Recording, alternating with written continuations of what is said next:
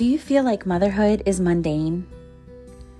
A lot of mornings you wake up feeling like you lack joy or purpose? Do you also want to invite God into your mom life, your marriage, and your life in general, but you just don't know how? Do you feel tired, like you have no time, and you're always putting yourself last? Hi, I am Jill Rohrbaugh a Christian mom life coach, and I'll be showing you each episode how to make time for you, your relationship with Jesus, and others. I'll teach you how to grow with God and apply His Word to your everyday life. And most importantly, I'll be cheering you on each week, reminding you that you do have purpose and that you are worthy of a great future. You can find satisfaction in motherhood. I'm going to show you that you can live intentionally with less stress, more joy, all while serving God and others. So, grab your Bible and get ready to be transformed.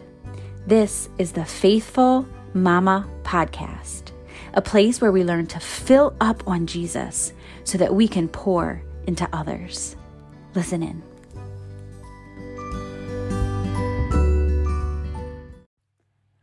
Hi, friends, and welcome to the Growing in Goodness podcast.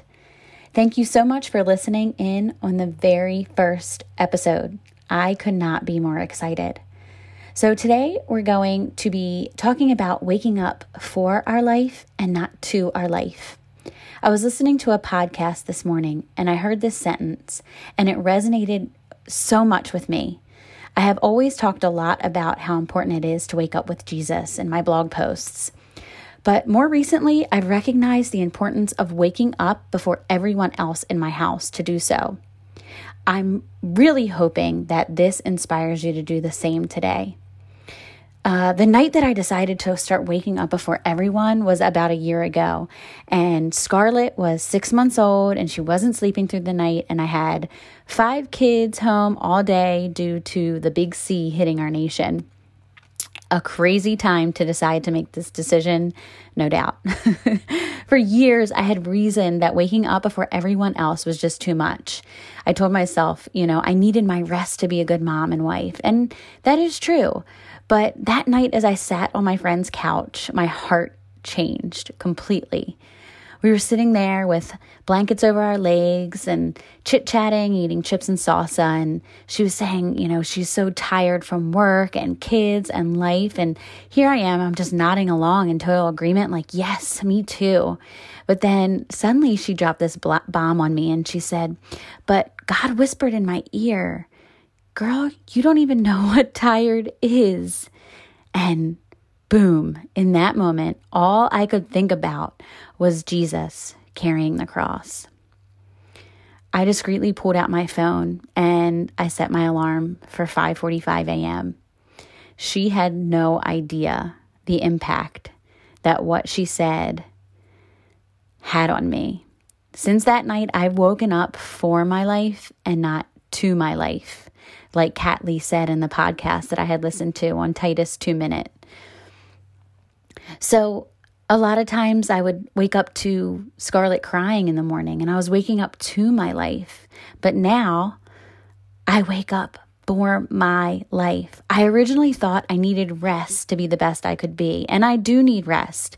But even if it's five minutes before my baby wakes up, what I actually need most is Jesus before everyone else. It's just a different feeling.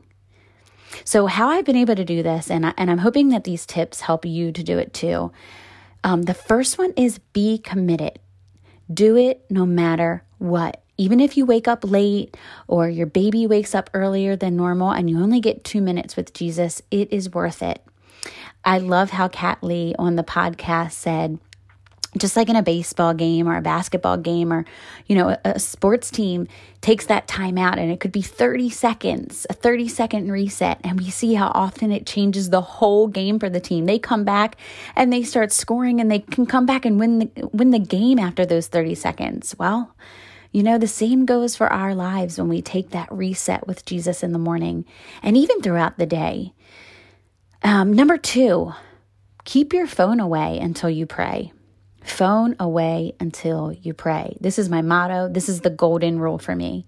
Starting the day looking at a stressful email or text or a phone call or social media post, it's the worst way to wake up. Starting the day with a cup of coffee and in prayer just sets the tone.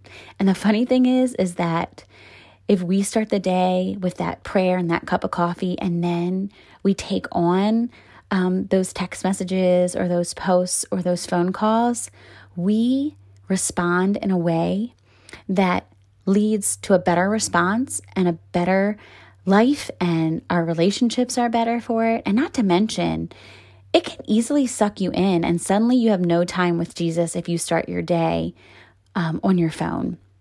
And then the last tip is simple is sufficient. Our time with Jesus isn't about what we accomplish. It's about building our relationship with Him. So often we think, you know, our time with God needs to look like a certain thing, and it doesn't have to be that way. It doesn't have to be a 30 minute Bible study. Sometimes we end up pushing our time off with Jesus because we believe we won't have enough time um, to give to what we think we should accomplish. And then we never end up spending any time with Jesus. And you would never tell your husband or kids before they leave in the morning to go off to work or school that, oh, I can't give you a hug and say I love you because I don't have time to watch a whole movie with you this morning. So, you know, we shouldn't do that to the Lord either. You know, we got to give him the time that we have. We got to give him that um, life building relationship that we have with others, those little parts of our day that matter. Acknowledge him first in everything. Walk with Him throughout the day. And then when you get time, dig in. Then do it then. He sees the season you're in and He will meet you right where you are. I hope this story and these tips change your whole day. I'm going to leave you with this prayer Lord, we can't do life without you. Help us to walk step by step with you and acknowledge you always. You are our priority, so please help us to keep you first. We want you there and we love you. Amen.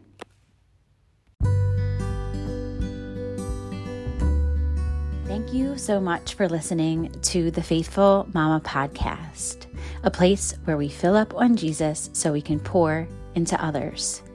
If you enjoyed today's episode, don't forget to head over to the ratings and review section. And if this is something that you know will touch another mama's heart, please share it with her. And as always, stay faithful.